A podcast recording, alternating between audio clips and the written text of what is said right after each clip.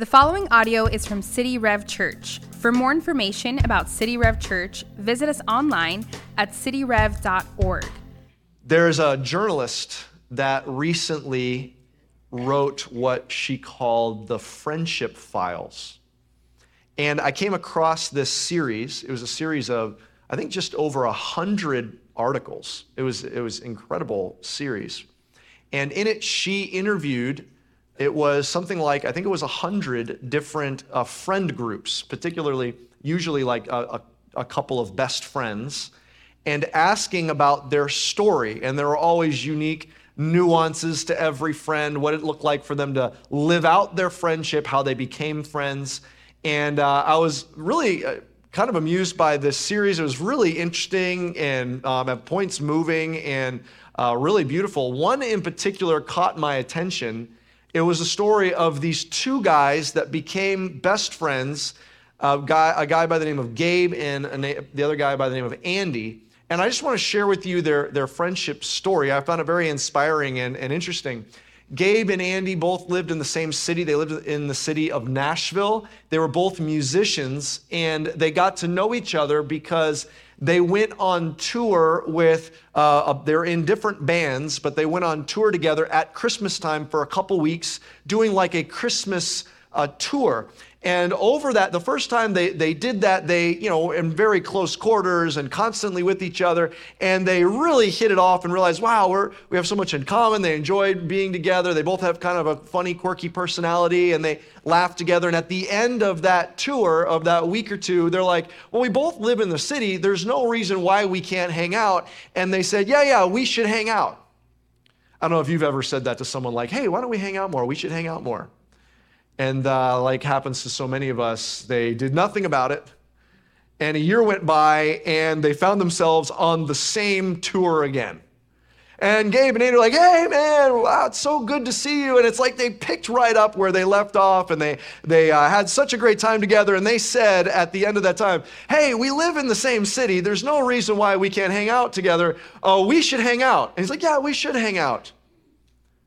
And a year passed and they did nothing. The same thing happened, according to what they said. The exact same thing happened for 14 years.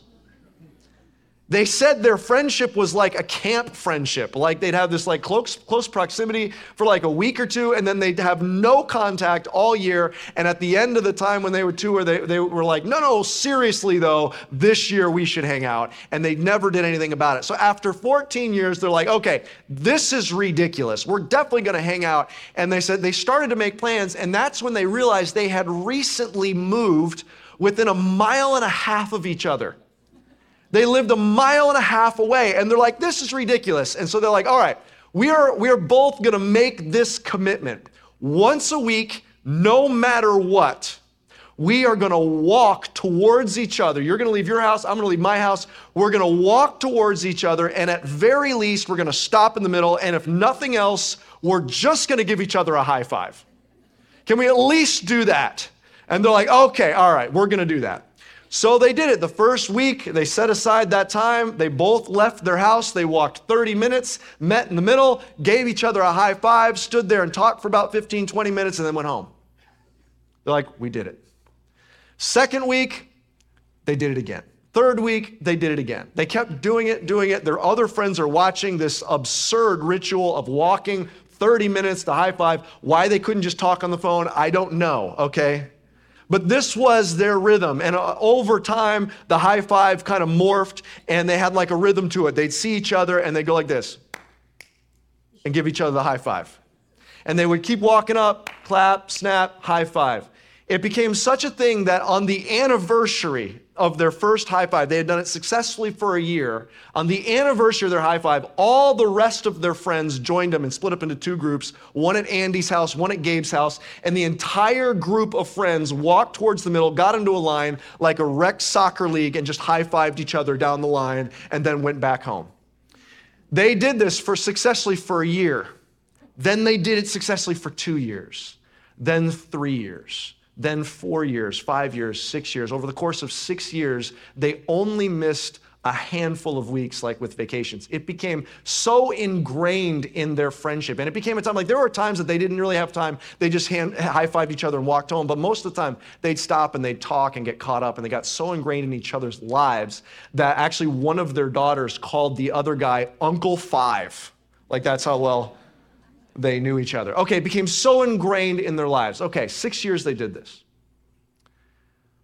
But about that time of the, the middle of the sixth year, Gabe suddenly had to go to the hospital. And he had contracted this really unique type of um, brain infection. And it completely wiped out his short term memory. He couldn't remember anything.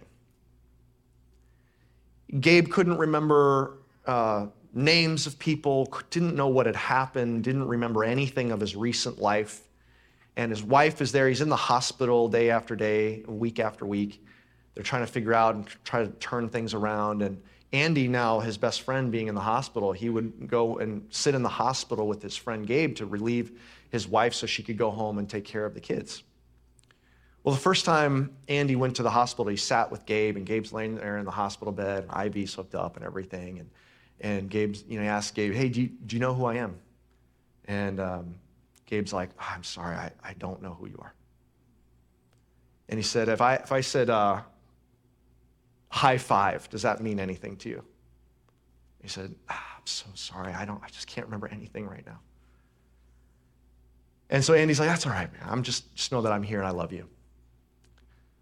Well, a little while later, um, Gabe just slowly swings his, his, legs out of the hospital bed and he says, Hey, I'm going to shuffle down the hall. I got to use the, the restroom. And he, he grabs his IV pole and he kind of just shuffles down the hallway. And Andy says, Look, I'll be here, but uh, here's what I want to do. On the way back, I'm going to give you a high five. Is that okay? And Gabe said, All right, yeah, sure. That's fine. So he does what he needs to do, and he, he's coming back down the hall, and Andy comes out of the room, and he's standing there, and he sees Gabe, like they'd done at this point hundreds of times. But this time, the context is not somewhere in the middle of their neighborhood outside, it's in a hospital room. And this time, Gabe's in a hospital gown and has his IV, and he starts walking towards Andy. And Andy looks at Gabe walking there in his hospital robe, and just as he gets there, Gabe just as they get right to each other, Gabe moves his hand off the IV pole and goes. And in the article, Andy said, I just started weeping. And I asked Gabe, I said, Gabe, why did you do that? He's like, I don't even know. It just it was my it was my reflex. It was just what I knew to do. And slowly, Gabe has been regaining his, his memory, and slowly it's coming back. And even in the article, they're joking about how you know they would kind of mess with him that he didn't have a short-term memory. Apparently, Gabe's wife tried to convince him that his favorite type of movie was Hallmark movies, and Gabe was really kind of confused. No, honey, this is the type of movie. I'm just watching this for you. Like, all right, I don't remember, but okay. But what that taught them is that deep, rich, committed friendship. It runs down deeper into our souls than maybe we even realize.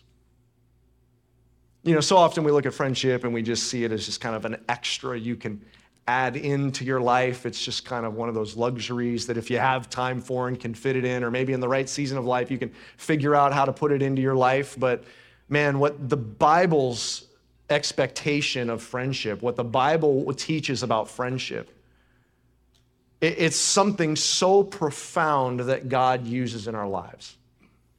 And you know, we, we, we, I think we hear a story like that about committed friendships, like people who say, look, no matter what, no matter what happens through the highs and the lows of your life, I'm going to walk through you, I'll uh, walk through with, with you. No matter whether you recognize me or not, whether all the things we used to have in our friendship are gone or not, I'm going to walk with you through friendship. I, I think I think we long for that. I think we appreciate that. I think we value that. I think we hear that and we're like, wow, yes, that's what it's supposed to be about. And yet we often, and I think in a way, and maybe maybe you'd agree with this too, it seems like our culture is getting worse and worse at committing to each other. We, we have greater and greater reluctance to commit in relationships, but that's the foundation of real, true relationship. I mean, that's why marriage begins with a commitment. I mean, a marriage commitment is not simply like, I'm pretty sure I'm gonna be happy about being around you for the rest of my life.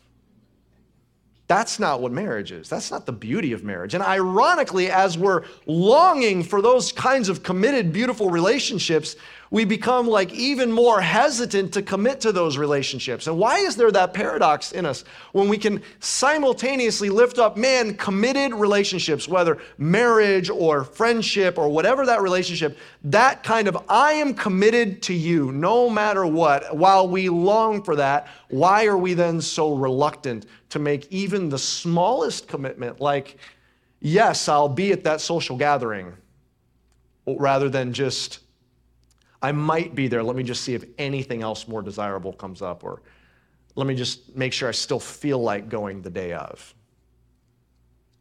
Like, what's holding us back from taking those committed steps? And I think you can boil it down. It's not that complicated. It's very simply, it's fear.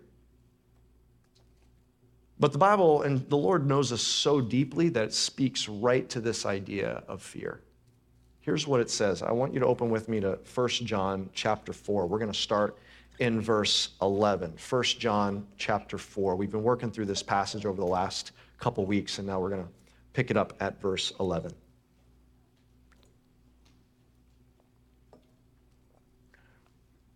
Here's what it says Beloved, if God so loved us, we also ought to love one another. This is such a great summary of verse for this whole section. It starts by calling us beloved. We're the ones loved by God. And here's how it frames how we love one another.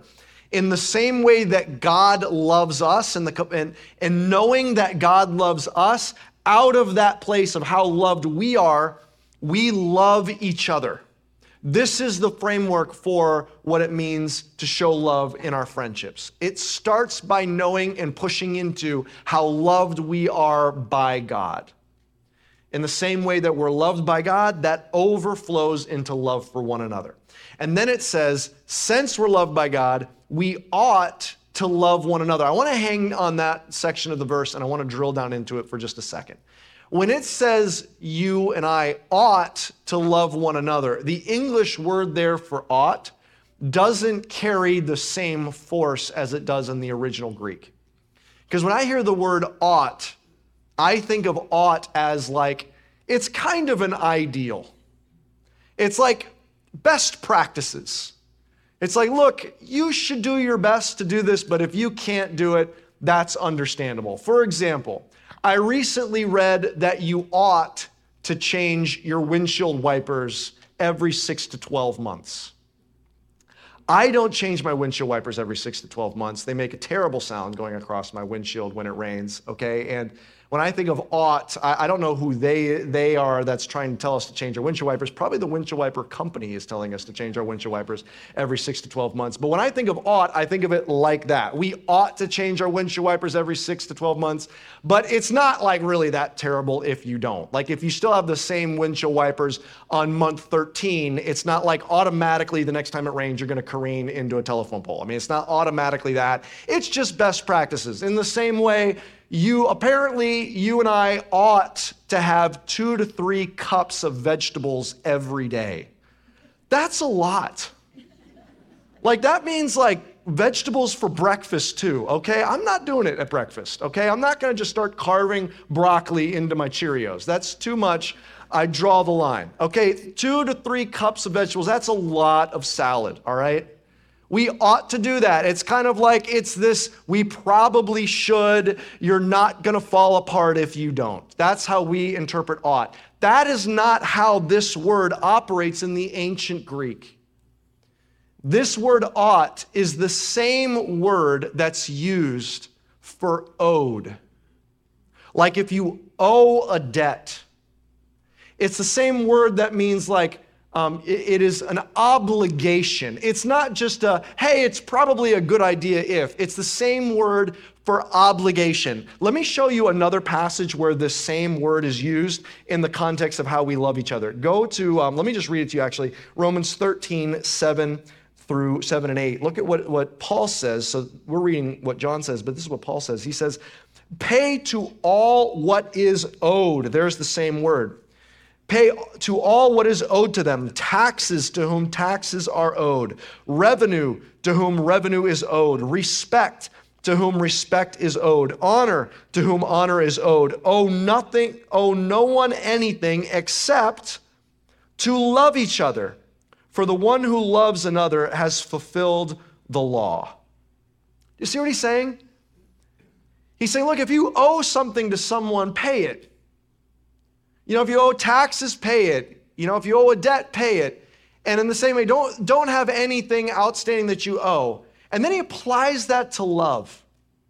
The same thing that we, the, the same thing that we're told, um, and the, the same verb that's told us to repay a debt, that obligation is the same word used here in Romans by Paul and used by John in First John about loving one another.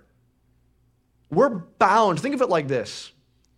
When it talks about how we love each other, Christian, that's not a suggestion. That's not a like, hey, this is extra credit. That's not a like, look, do your thing as a Christian, and if you can do extraordinary acts of love, like bonus points. This is according to Scripture. This is because of how God has loved us. This is then the, out, the necessary outflow of that to one another. It's not an option. It's, it's said in so many different ways in this text. One, one of the ways we talked about earlier is we're born of God. It's like when, we're, when we put our faith in Jesus, it's like we become the children of God. We're born again, and God is love. And so the, the family resemblance we have to God, that common family attribute is love. We say, man, love is not an option. That is, we owe it to one another is kind of the way that it's put so we're, we're bound to loving each other. That's the force of this. And the way that we do that is we under as we understand how he's loved us that then drives and overflows how we love one another. Okay look what he says. I want you to jump down. Oh, what, what he says more about this. I want you to jump down to verse 17 let's look about how he loves us. Look at this By this is love perfected with us, so that we may have confidence for the day of judgment. Because as he is, so also we are in this world. Here's, he starts with this How has love been completed with us? He says, Well, we have confidence one day. This is how God's love is for us. We have confidence one day when we stand before God. Let me think about that for a second. One day, the Almighty God of the universe, you will stand, I will stand in His presence. I mean, there is the word intimidating was made for that moment. You're standing before the one that's actively not only invented you, but holding your molecules together. And yes, it'll be awe striking. But also on that holy God is the determination of our eternity. And will we stand there with confidence or fear? How Jesus put it is like the storm of God's wrath. Are we standing on the rock or on sand? Are we on a, a, foundation we're confident in or on a shaky, sinking foundation? When we stand before God, if He were to ask us, Why should I let you into heaven for eternity? Do I have confidence or do I have fear?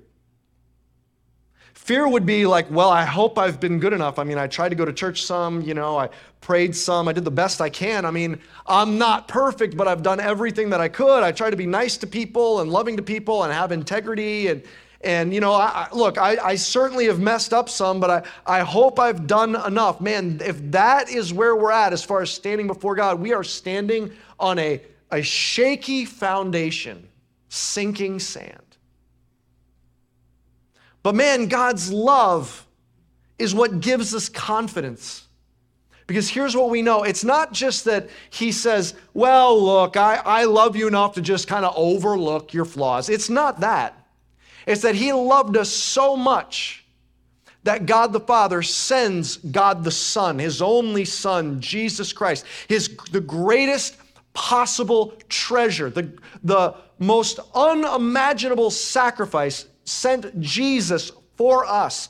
And the purpose of Jesus coming to earth was not just to be a teacher and a rabbi to give us good tips on how to live. He came for the purpose of dying, for being stripped and beaten and whipped and having to carry his cross up a hill, having nails driven into his hands and feet and a crown of thorns on his head, and to hang on a cross as a spectacle for all those who walk by to see. He came with that end in mind. Why? Because Jesus, who is perfect, takes all of our sin, past, present, and future, takes all of our sin takes it all on himself and then absorbs all of the wrath of God on himself. So that when he dies and when he rises again on the third day, all punishment and wrath for your sin and my sin has been completely exhausted on the person of Jesus. And so then all that God has left, because his wrath and anger and punishment has been exhausted on Jesus, all he has left for you is his loving fatherhood. That's what his love is for you. And so when we stand before God one day and he says, Why should I let you into heaven? We have confidence and, and we could say something like, Well, if it was up to me, I wouldn't make it. But it's because of Jesus who saved me, who rescued me, that all of my sins have been washed away, and my sin was put on Jesus, and his righteousness was put on me. That's the kind of love that God has for us. He says, How, now watch this. He says, How he is, so are we in this world. Now, what does that mean? Let's keep going and let's read two more verses and see what he means by this. Let's pick it up in verse 18 and we'll read 18 and 19. There is no fear in love, but perfect love casts out fear. For fear has to do with punishment, and whoever fears has not been perfected in love. We love because he first loved us. We love, look at this, so important. We love because he first loved us. His completed love in us casts out fear. We don't walk along in a relationship with God. Yes, we are awestruck by his power and beauty and creativity. I mean, we, we can't even believe the immensity of who God is, but we don't walk in fear as if my performance, God, do you, do you really love me this week? Because I've kind of been a wreck this week. Do you still love me? No, we don't walk in that fear. God, am I living up to what the expectations you have on me? No, we don't walk in just trying to clamor and, and grab and, and claw our way to get God to approve us. No, no, we walk in His love because His love casts out all fear. See, fear and love, they don't commingle well. In fact, love casts out fear, it expels fear away. True completed love means that I go into God's presence and God has become the safe place that I run to.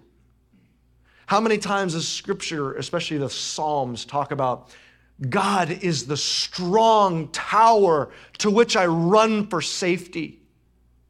God is my refuge. God is my strength. Under his wings, I find refuge. No, I no longer have any fear. I run to him because I have all of this beautiful acceptance and I've been known by God and I'm valued by God and I'm protected by God. And so, all of that love that he dumps down on me because Jesus has satisfied that wrath for me, I run to him and God is my safe place. So that one day, when I get to heaven, it's not going to be some strange, otherworldly place that I don't recognize as if it's like, what is this place? It'll feel like the home I've been longing for for all of my life because I'm in God's presence. Here's what this then says to us in the same way that we are loved by God, in the same safety and the same love that casts out fear that God has done for us, we create, listen, we create that safe place for other people. It's like this. I, I imagine it like this. Uh, we're coming up on the holidays, Thanksgiving, Christmas, and New Year's, and many of us will be around family. And there's good and bad with that. There's no perfect family. And probably for all of us, there's somewhere on the spectrum. For some, there's more good than bad. For others, there's more bad than good, but it's somewhere uh, on the spectrum. But I think for all of us, deep down, wherever your family is on that spectrum, there's a deep down longing that we have for a place that's home and a place for belonging. And so, can I just create a picture that none of our families perfectly live up to, but can I just create a picture of what it's supposed to look like? Maybe that inspires us to then work to create that for our families, and work to create that for the people around us. Imagine you bring your family and you go home. And you pull up to that house and flooding back, or, or maybe that apartment or a townhouse or the condo or wherever, you pull up to that place. And flooding back are so many memories. And you walk in the door, you don't knock because you're always expected, always welcome, always belong. And you open the door, and immediately, maybe the first thing that you sense, whether you're looking for it or not, or, or it's registering or not, is just all of the smells. And it's so beautiful. It's not just that the smells are necessarily good smells or bad smells, but it's beautiful because it's familiar. Uh, maybe it's um, the cologne that your father wears, or maybe it's a combination of the, the recipes that your mom typically makes. But you walk in and those smells, the familiarity of it just washes over you. And immediately, already, before you've seen a soul, you know that you are in a safe place, place where you belong. When you walk in with your family, everyone gets up and comes to the door because it's an event, even if you were just there yesterday. It's an event. And they all come around, and there's this mob, and people are being kissed on the cheek and hugged, and, and, and uh, people are squatting down to talk to the kids. And maybe you're, you're part of that family, or maybe you married into that family. It doesn't matter. You're now part of that family. And so if you're a part of that family, you belong and you walk in and you have immediately refrigerator access. You go open the refrigerator, and there's so many things that not only communicate that you belong, but there's so many things that communicate that you're known. Maybe there's pictures from way back in your childhood that you kind of wish they didn't still have out. But it reminds you that this is a place that you're known. And when you look inside the refrigerator, there's the things that were bought with you coming in mind. It's your favorite food or that favorite meal that was made just for you because not only were you expected, you were wanted. You're valued. They're glad that you're there. And as you sit around, it's not a place where every single, where just a few people take care of everyone else. No, it's a place where everyone pitches in and takes care of each other. And in that place, this is a place where everyone can share their victories and know that everyone else is excited for those victories, not jealous or envious, not comparing each other. Man, no, this is the place where your victories, you can really share them with each other. It's also the place where you can share your defeats and share your struggles and no, that doesn't change how much you're loved and valued and welcomed and accepted. It's, it's a place where you belong because you're you. And that group, that family is committed to you regardless of whether you're going through a good season or a bad season. That's a place when you walk into that house, that's a place where you know you're protected. And sometimes protection means from yourself. And even though it's welcomed and you're accepted and everyone loves you, and that'll never change, there's still a gracious, loving, kind, gentle accountability. Because safety means there's people in your life that are willing to graciously and humbly tell you the truth sometimes. And you know that that won't necessarily change the relationship long term, but they're willing to tell the truth. And it's a place where you feel safe because you know other people will be held accountable. And if one person's hurting another, you know, there's people in that family that that won't be tolerated. It's a place where you're, where you're protected. I don't know about you, but I, that's, that's a space I want to belong. And not only do I want to belong there, man, that, that's a space I want to cultivate. I want to cultivate that for my family, but I want to, but more than that, here's what this is saying in this text, we are called brothers and sisters. Listen, Christian, we can't always create that in our blood families, the families we're in by our biological blood. But we're called to create that in our church family among Christians, the family that we have by the blood of Jesus. And because we are all loved like that by God, we should cultivate that with our friendships. You say, well, like, I, I, I, want that. What do I do? Can I just give you a few things if you're, if you're taking notes? Can you just write down? These are practical things. What does the type of love that casts out fear, what does creating safety in your friendships look like? Small groups and small group leaders, how can you create this at, within your groups, friend groups. How do we create this as friends? What does it look like to create that safety? How does that look like? Here's the first one it's a place that you are known. You and I want a, a place that we go and that we are known. We're, honestly, our weaknesses are known and our strengths are known. Neither one of those are forgotten. We, we, we're known for those things. Our story is known.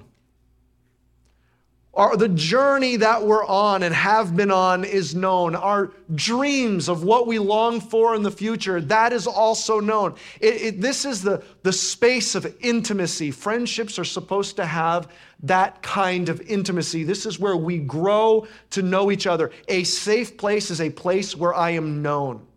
But here's the practice if you want to have a safe place, and if you want to be known, there is a practice that we have to have the courage to step into, and it's the practice of vulnerability. And these, each of these practices, there's something that it creates that same dynamic in the entire group. When one person is willing to step into that practice, it creates that with the others there. When one person has the courage to do it, Others have the courage to do that. And the practice is vulnerability.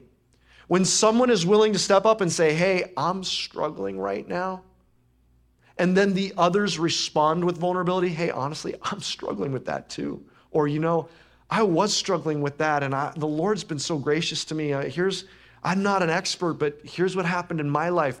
When we create a place of vulnerability where we're actually not just sharing the cleaned up version of ourselves, but sharing ourselves, and we commit to that practice of vulnerability, we're creating a context where we are truly known, where I can not just share the cleaned up part of my story, but I can share my honest story. That is where we become a place that we're known. That's what he wants us as a family to do. Here's the, here's the second thing what does a safe place look like? It's a place where you are accepted. In other words, you have a, a level of belonging there. It's a place where it's like, hey, we want you here. It's um, we want you here not because you live up to our expectations. Not because you, it's not for performance reasons, it's not because of this or that. You belong here because you're you.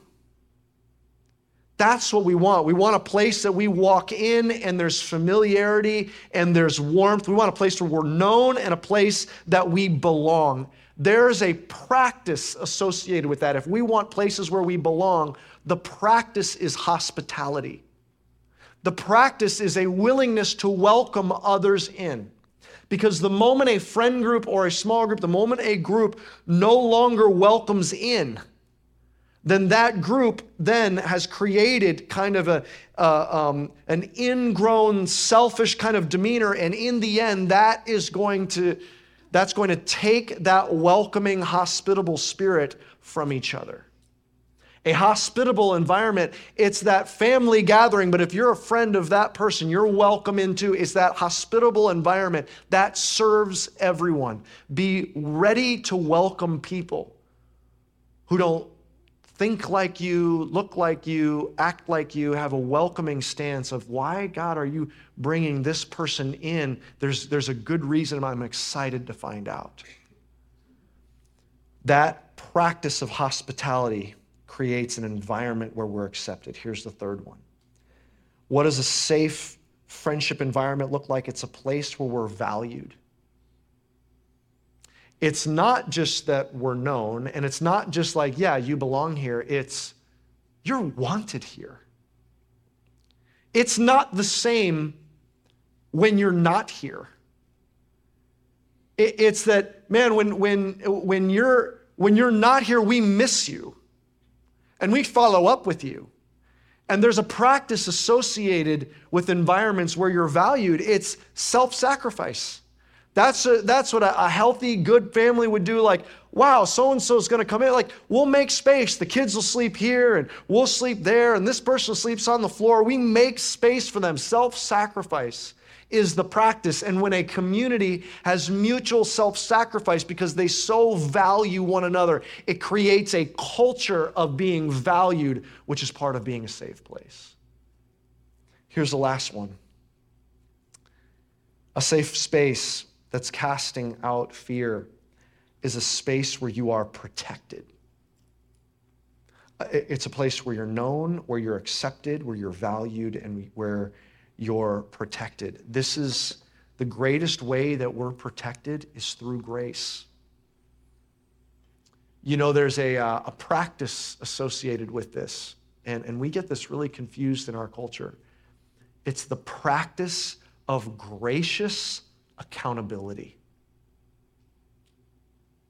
Accountability, that's an act of grace to one another especially when it's done in humility and love and kindness and gentleness. Because sometimes, a lot of times, we need people speaking truth in our lives. A group that has no accountability, then others will be allowed to hurt people and not be held accountable. There has to be gracious, loving accountability in order to have a space that's protective. Church, can I challenge you? These practices vulnerability, hospitality, this practice um, of, of um, this practice of self-sacrifice, this practice of gracious accountability. Can I, can I encourage you to take a step today a step towards making a commitment in our friendships and to putting that fear away and to understanding the practices of what it looks like to enter in to a safe space in the same way that God has loved us and casted out fear and we walk into this the warmth of that relationship. He wants us to create those relationships with one another. And to what such great lengths did he go to so that we might have this kind of relationship with one another you know, in John 17, on the night that Jesus was betrayed, he prayed and he said, God, I pray that you would make them one like you and I are one. And you know what he walked through? Yes, he walked through the, the whip and the nails and the crown of thorns, but you know what else he walked through? He was betrayed. He was abandoned. he was falsely accused and misunderstood. He was lied about. He was denied. He suffered all of those terrifying relational wounds that we're so afraid of so that we could be a community that creates a safe space for each other. That's what he did for you. And he wants you to first enter into that relationship with him. And then out of the overflow of that safe relationship, he wants us to have that relationship with one another. I want to invite you in today, first and foremost, with that relationship with God. So, can I just lead you in a time of prayer? Would everyone just bow your head and close your eyes?